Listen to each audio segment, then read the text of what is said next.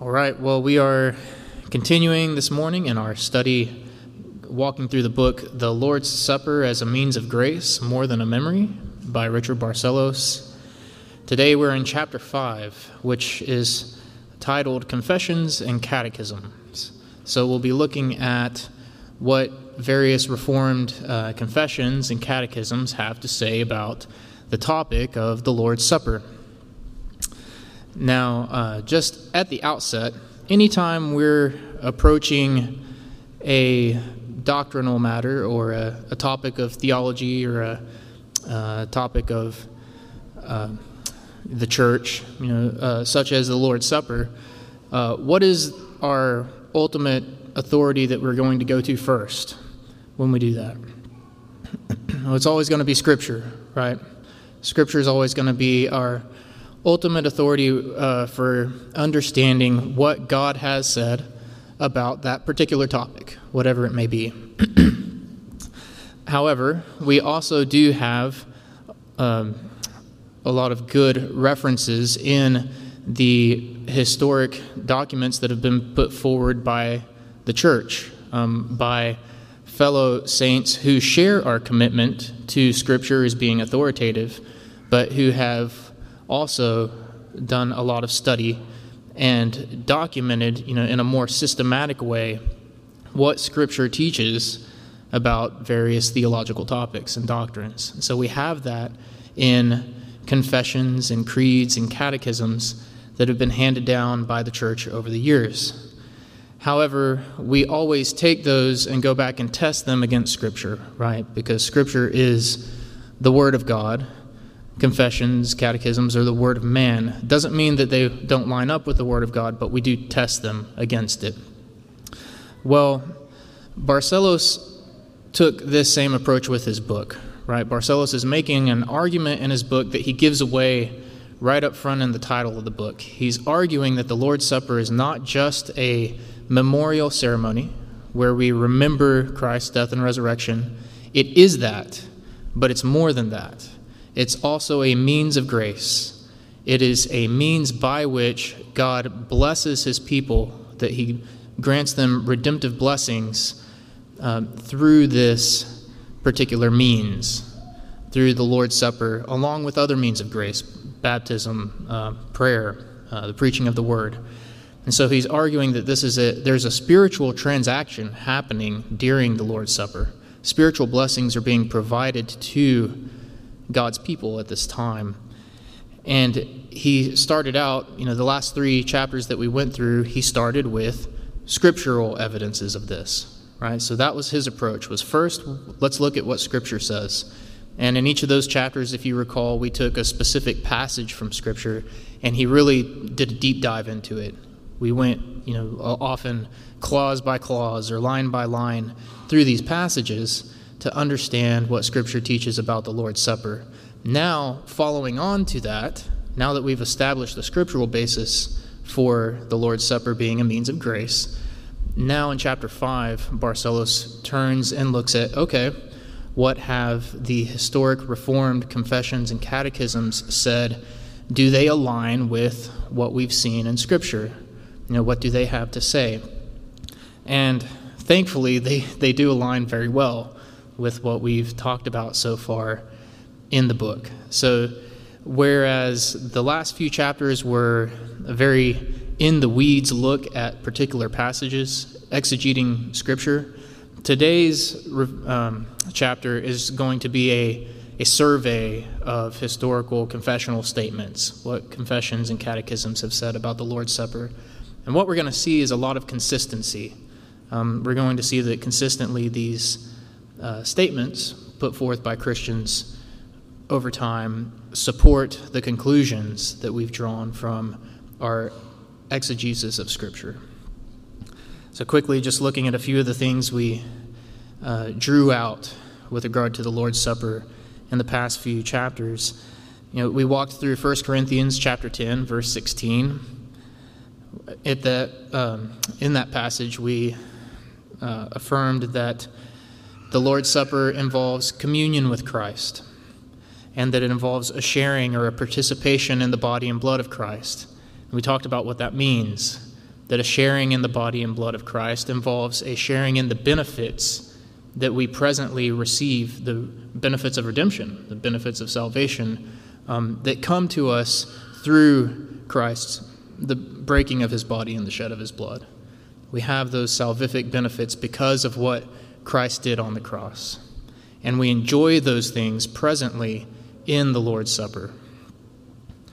Um, we also talked uh, in the next chapter, and we looked at Ephesians chapter 1, and we took a passage from Ephesians chapter 1, and we looked at how the Holy Spirit is the divine deliverer of those blessings. So when we talk about blessings being granted to believers in the Lord's Supper, the one who's doing the granting or making the application is the Holy Spirit. The Holy Spirit is taking those blessings from God and applying them to God's people in the supper. Then we also looked at Ephesians chapter 3 and established that um, the Spirit also works through prayer.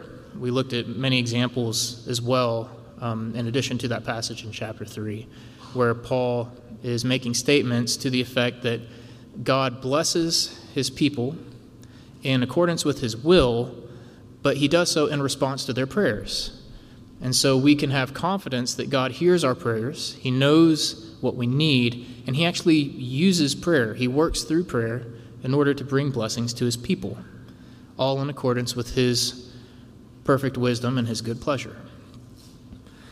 So we saw a number of these things you know, the, the supper as a means of grace, uh, the Holy Spirit as the one who is applying the blessings to God's people in the supper now, as we walk through these confessional statements, I think it will become even more clear that this is the consistent belief of uh, the church, and it's been well documented um, over time.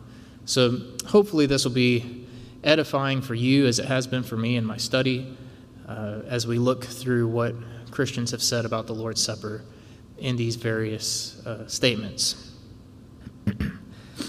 so, to start out, um, we'll be looking at a number of different statements. We'll look at the Belgic Confession, uh, we'll be looking at the Westminster Confession of Faith, we'll be looking at our own church's confession, the Second London Baptist Confession of 1689.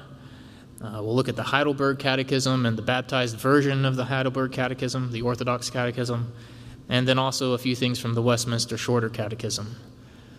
So, like I said, you know, as opposed to the previous weeks where we were doing a deep dive on certain passages, here we're going to be sort of flying over a number of different statements, but we'll, we'll stop and, and point out the relevant parts of those statements and how they tie back to what we've already learned in our study through the book.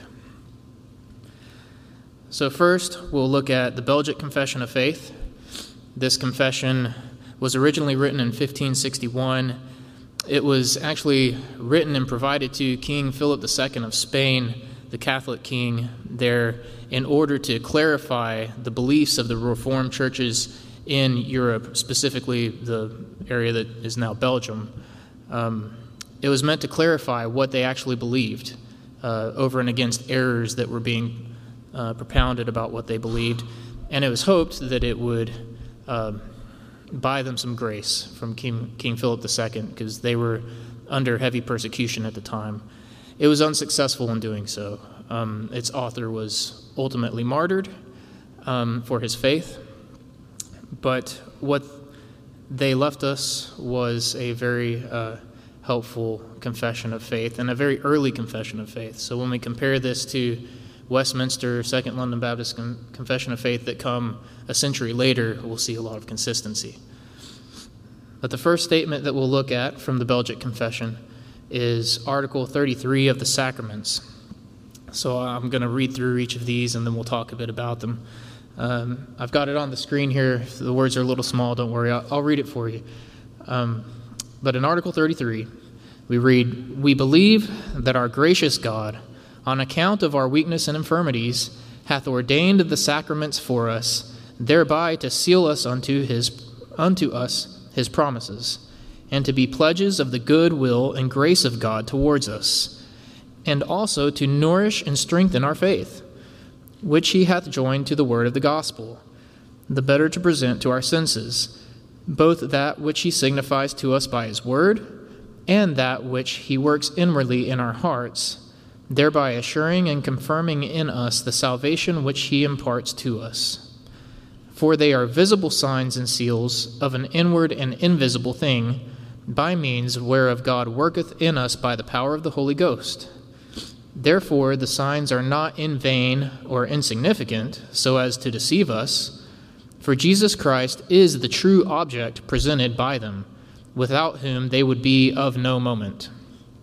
Moreover, we are satisfied with the number of sacraments which Christ our Lord hath instituted, which are two only, namely the sacrament of baptism and the Holy Supper of our Lord Jesus. So, there, as we'll see in some of the other statements, we see the word sacraments being used. We're more used to using the term ordinances um, rather than sacraments. But if you look at the way they're using it, they are using it in the same way that we use the word ordinances, uh, over and against the way that the Roman Catholic Church would have understood sacraments at the time. So they're talking about the two sacraments or ordinances of the church, right? Baptism and the Lord's Supper. And what do we see here? We see a number of things uh, that they point out about these sacraments and what they mean. Um, the article lists off a number of purposes for which God has ordained these ordinances. Uh, God has ordained these ordinances to seal unto us his promises, to, to be a seal and a pledge of the redemption we have in Christ, of the goodwill and grace of God towards us, as it says. They, uh, the sacraments are meant to nourish and strengthen our faith. So the participation in baptism and the Lord's Supper actually nourishes and strengthens our faith. Um, it also presents to our senses, right? It's a, it's a sensory, uh, particularly Lord's Supper, a sensory um, experience, uh, or make known to us that which He signifies to us by His Word and works inwardly in our hearts. So it's an external experience that points us to something that God is doing in us. And then also to give us assurance and confirmation of our salvation. Um, partaking of baptism and the Lord's Supper also helps us to have assurance of our salvation, right? This is a way that God uh, builds that assurance within us. Coming here um, each Lord's Day and, and taking the Lord's Supper helps us helps remind us of our position in Christ. and so, lastly, I just wanted to point out that we also see it stated that these ordinances are means whereof God works in us by what? The power of the Holy Ghost. And so that was another one of the key points we looked at in these chapters that it's the Holy Spirit who applies these blessings to God's people in the uh, ordinances in the Lord's Supper and in baptism. in that same confession, looking at Article 35 of the Holy Supper of our Lord Jesus Christ, we read the following We believe and confess that our Savior Jesus Christ did ordain and institute the sacrament of the Holy Supper to nourish and support those whom he hath already regenerated and incorporated into his family Jesus Christ nourishes and strengthens the spiritual life of believers when they eat him, that is to say, when they apply and receive him by faith. In the Spirit, the sacrament of the Holy Supper is for the support of our spiritual life. The Holy Supper is a spiritual table at which Christ communicates himself with all his benefits to us and gives us there to enjoy both himself and the merits of his sufferings and death, nourishing, strengthening, and comforting our poor, comfortless souls by the eating of his flesh, quickening and refreshing them by the drinking of his blood. So, again, we see a number of the things that we've already discussed in the last few lessons being affirmed here we see that the Lord's Supper does not cause believers to be regenerated and adopted into God's family. Rather, it nourishes and supports those who have already been regenerated and adopted into God's family. So, in the Ordo Salutis, the order of salvation, Um, those who have already been regenerated, justified by grace through faith, and adopted into God's family are then sanctified by these means of grace, including the ordinance of the Lord's Supper. These ordinances help them to grow in their faith, a faith that already uh, has been granted to them by the Spirit. In the Lord's Supper, believers have their spiritual life nourished and strengthened. Again, we saw that last time. We see it repeated here again. And Christ communicates himself and all his benefits to believers so that they enjoy him and the merits of his suffering and death. This is what we talked about, if you recall, in 1 Corinthians chapter 10. The idea that sharing or participation in the body and blood of Christ is a sharing or participation in the benefits that we have through Christ. That's what they're confessing here. And we're uh, enjoying the merits of his sufferings and death, which is the forgiveness of sins and eternal life. Then, moving forward in time, we'll look, and moving geographically to England, we'll, we'll look at the Westminster Confession of Faith, uh, written in 1647. So, this is the British Presbyterian Confession of Faith, uh, largely held by Presbyterian churches today. Um, then we'll turn to a number of statements also from our church's confession, the Second London Baptist Confession of Faith of 1689 which was written by the particular Baptist in England and was adapted largely from the Westminster Confession and the Savoy Declaration. So there's a, a lot of consistency between the two. A lot of things are repeated word for word, uh, but then there are a few key changes, uh, obviously. Uh, these confessional statements help shed further light on how the Lord's Supper was understood by the Reformed churches in England at that time. And of course, uh, these confessions not only represent the English Reformed churches of that time, um, but they would be adopted by, or would at the very least influence, the confessions of churches throughout the English speaking world over the following centuries, all the way up until today. Um, so, starting out, looking at the Westminster, in chapter 14 of Saving Faith, in paragraph 1, it states, The grace of faith whereby the elect are enabled to believe to the saving of their souls, is the soul or is the work of the Spirit of Christ in their hearts, and is ordinarily wrought by the ministry of the word, by which also, and by the administration of the sacraments and prayer, it is increased and strengthened. So, in this concise statement, we see various means of grace being depicted. Saving faith is a gift of grace. It's said to be the work of the Spirit of Christ in the hearts of believers. And it's increased and strengthened through prayer and the sacraments or ordinances, baptism and the Lord's Supper. Those ordinances are ways that our faith is strengthened. In chapter 7, or sorry, chapter 27 of that same confession, there's further discourse on the sacraments themselves. So, in the first paragraph, chapter 27, there we read Sacraments are holy signs and seals of the covenant of grace, immediately instituted by God to represent Christ and his benefits and to confirm our interest in him. Again, we see similar comments. The sacraments represent Christ and his benefits that is, the redemptive blessings that we have in Christ. And the sacraments confirm our interest in Him. They serve to provide us assurance of our position in Christ. Then in paragraph 3 of that same chapter, we read The grace which is exhibited in or by the sacraments, rightly used, is not conferred by any power in them Neither doth the efficacy of a sacrament depend upon the piety or intention of him that doth administer it, but upon the work of the Spirit and the word of institution, which contains, together with a precept authorizing the use thereof, a promise of benefit to worthy receivers. So here we see additionally some um, important aspects of the Lord's Supper, particularly addressing two different potential errors we can make. Um, on the one hand, the grace that God gives to his people through the sacraments is not just based upon the sacrament itself.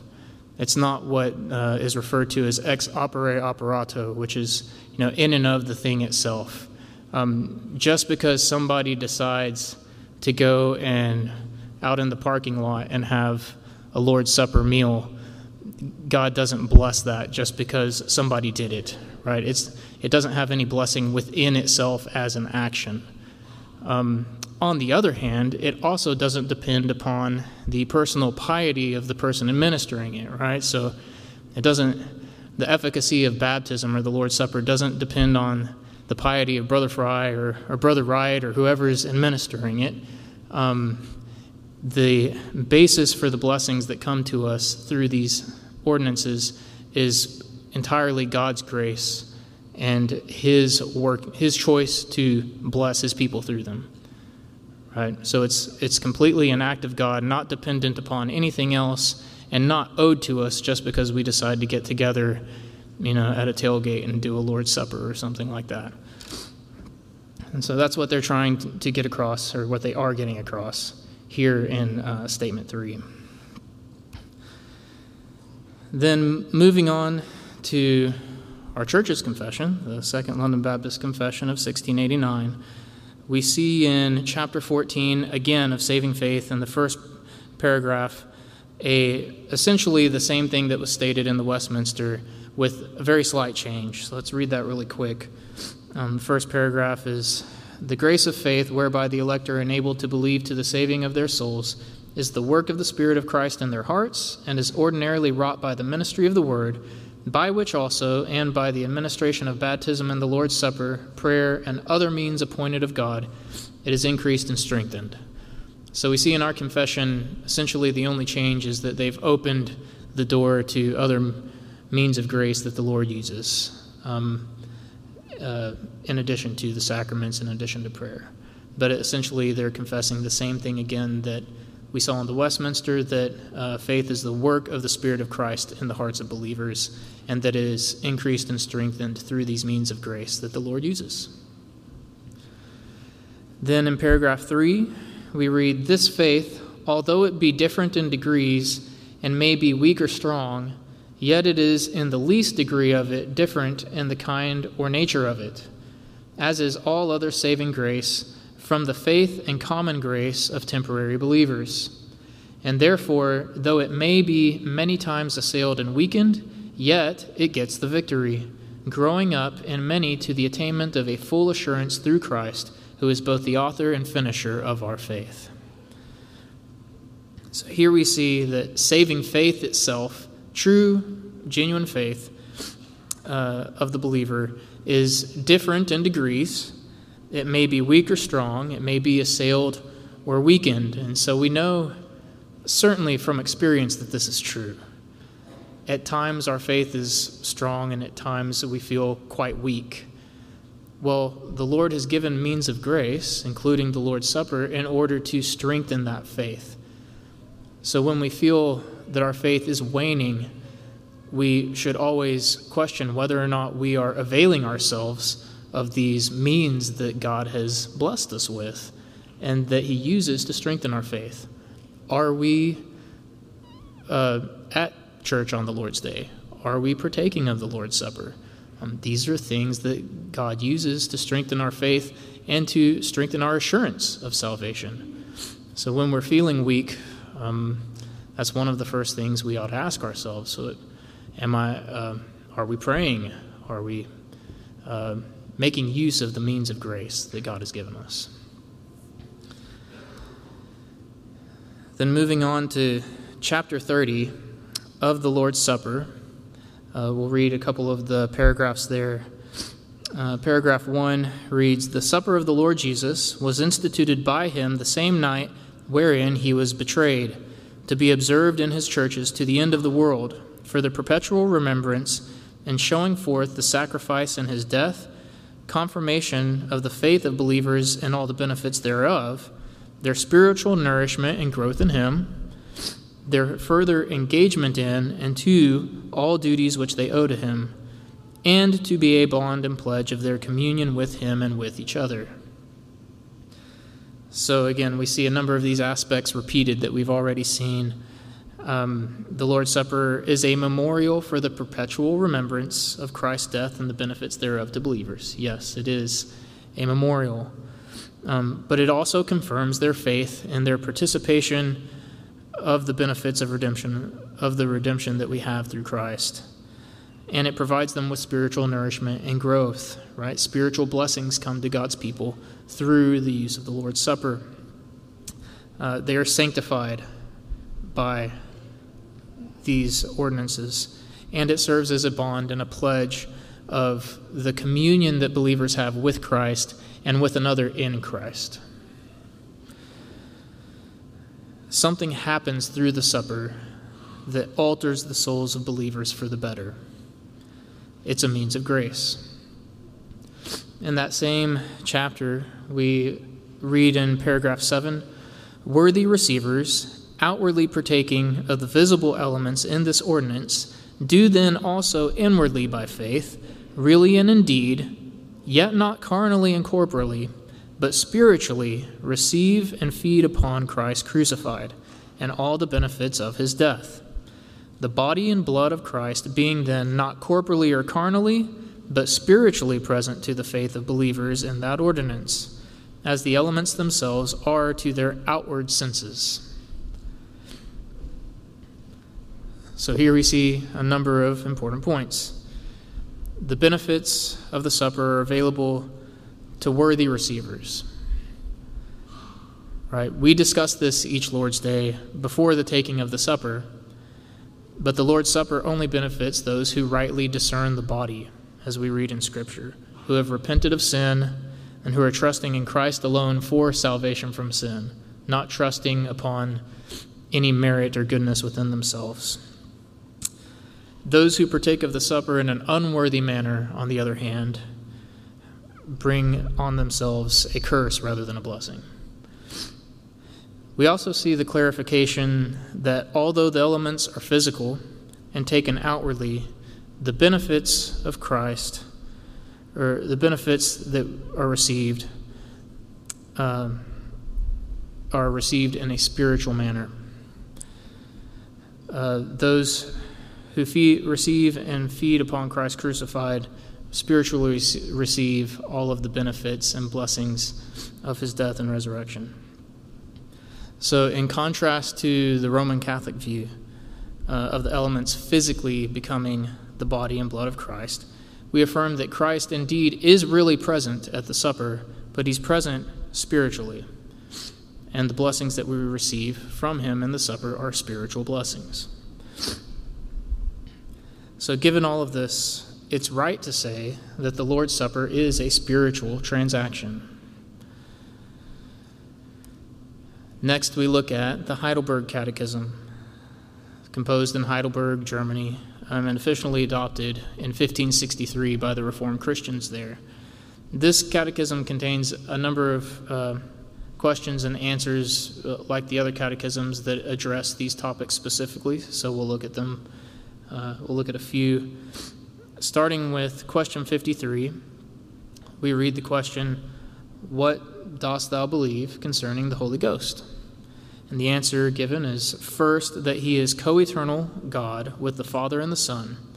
Secondly, that he is also given unto me, makes me, by a true faith, partaker of Christ and all his benefits, comforts me, and shall abide with me forever. This is important for us because it reinforces what we learned when we looked at Paul's theology of the work of the Holy Spirit in the previous chapters of the book. We see here that the Holy Spirit works faith within believers, thus making them partakers of Christ and his benefits. The Lord's Supper, in particular, as we saw in 1 Corinthians chapter 10, uh, involves a sharing or a participation in the body and blood of Christ. So, this is the work of the Spirit making believers partakers of Christ and of his benefits. We'll now switch over to the Orthodox Catechism, which is a baptized version of the Heidelberg Catechism. uh, written in 1680 by particular Baptist pastor, Hercules Collins. And it is very similar to the Heidelberg um, with a few adaptations. Uh, question 65 in this catechism uh, says Since then we are made partakers of Christ and all his benefits by faith only, whence does this faith proceed? The answer there the Holy Ghost works it in our hearts by the preaching of the Holy Gospel and confirms it by the use of the holy sacraments. Question 75. How is it signified and sealed unto thee in the Holy Supper that thou dost partake of the one sacrifice of Christ on the cross and all his benefits? The answer given Thus, that Christ has commanded me and all believers to eat of this broken bread and to drink of this cup in remembrance of him, adding these promises First, that his body was offered and broken on the cross for me, and his blood shed for me, as certainly as I see with my eyes the bread of the Lord broken for me and the cup communicated to me. And further, that he feeds and nourishes my soul to everlasting life, with his crucified body and shed blood as assuredly as I receive from the hands of the minister and taste with my mouth the bread and cup of the Lord, as certain signs of the body and blood of Christ. So here we see again the Lord's Supper is a means through which believers receive redemptive blessings from Christ and by which they are reminded of these blessings. As the answer says here to this question, He, Christ, feeds and nourishes my soul to everlasting life.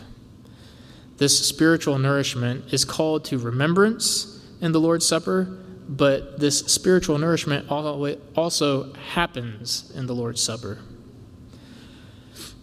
In question 76 Why then doth Christ call the bread his body and the cup his blood, or the New Testament and his blood, and St. Paul the communion of the body and blood of Christ? The answer Christ speaks thus not without great cause, namely, not only to teach us thereby that like as bread and wine sustain this temporal life, so also his crucified body and shed blood are the true meat and drink of our souls unto life eternal, but much more by this visible sign and pledge to assure us that we are as really partakers of his true body and blood through the working of the Holy Ghost. Notice there again communion of the body and blood of Christ is effected through the working of the Holy Ghost. His body and blood are our spiritual nourishment, as the Catechism says, true meat and drink of our souls unto life eternal. And then, question 81 Who are to come to the table of the Lord? The answer those who are truly sorrowful for their sins and yet trust that these are forgiven them for the sake of Christ and that their remaining infirmities are covered by his passion and death, and who also earnestly desire to have their faith more and more strengthened and their lives more holy. But hypocrites and such as turn not to God with sincere hearts eat and drink judgment to themselves. So it is those who genuinely repent of their sin and trust in Christ alone for forgiveness and who des- desire to grow in faith and to grow in holiness it is those people who are proper partakers of the Lord's Supper. And those who are not repentant, not trusting upon Christ, and take of the supper, eat and drink judgment to themselves. And so finally, here, we'll look at a few more questions from the Westminster Shorter Catechism. And here we'll see as we would expect, a restatement of a lot of the confessional statements that we already looked at from the Westminster Confession of Faith. Right, the catechism that goes along with the confession is essentially uh, a training tool helping uh, to educate on what the confession has stated. So, in question 88, we see the question being asked What are the outward means whereby Christ communicateth to us the benefits of redemption? Answer The outward and ordinary means whereby Christ communicateth to us the benefits of redemption are his ordinances, especially the word, sacraments, and prayer, all which are made effectual to the elect for salvation. So again, the Lord's Supper as a sacrament or an ordinance is a means by which we receive the benefits of redemption. Again, here we have uh, this definition giving us or pointing us to the Lord's Supper as being a means of grace. On question 91, how do the sacraments become effectual means of salvation? The answer the sacraments become effectual means of salvation, not from any virtue in them or in him that doth administer them, but only by the blessing of Christ and the working of his Spirit in them that by faith receive them. Right? This is what we already talked about before from the confession that uh, the source of the blessings, the basis of the blessings in the Lord's Supper are uh, the grace of God and uh, Christ uh, blessing his people through the work of the Spirit, not the ordinance itself, not the person administering the ordinance. Again, how are the ordinances of baptism and the Lord's Supper effectual? By the work of the Holy Spirit. And then, lastly, question number 96 What is the Lord's Supper?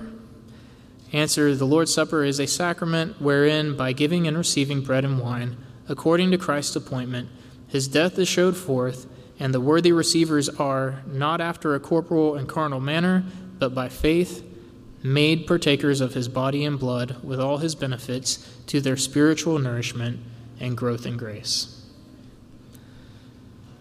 In the supper, we partake of the benefits of Christ, we're spiritually nourished, and we grow in grace. Well, hopefully, this survey has been helpful for you all and reinforcing the points that we've been discussing in the last few chapters of the book. Uh, you know, as I mentioned, we started with exegeting Scripture, which is where we always start. Um, but now, looking at the uh, statements put forth by faithful Christians over time, we see a consistency that I hope um, just uh, builds you up in your confidence as uh, we seek to uh, have a right understanding of what the Lord's Supper is, and let that right understanding guide us into a right practice of the Lord's Supper. Hopefully, it, it helps us all to, um, to have our minds in the right place during the supper so that we acknowledge what's going on, that there is a spiritual transaction, that the Lord is using that means to help us to grow in our sanctification and to grow in assurance of our, our salvation, to grow in our the confirmation of our position in Christ. Um, next week, uh, Pastor Fry will finish up this book with some closing thoughts and comments. Um, oh, sorry, two weeks. Yeah, next week is uh, our confession, right? Uh, in Sunday school, we'll be covering another, uh, the next section of the confession and then in two weeks we'll we'll finish the book. But uh, quickly, did anyone have any uh, comments or questions or thoughts uh, before we close? Okay, uh, let me go ahead and pray, and we'll uh, close Sunday school here.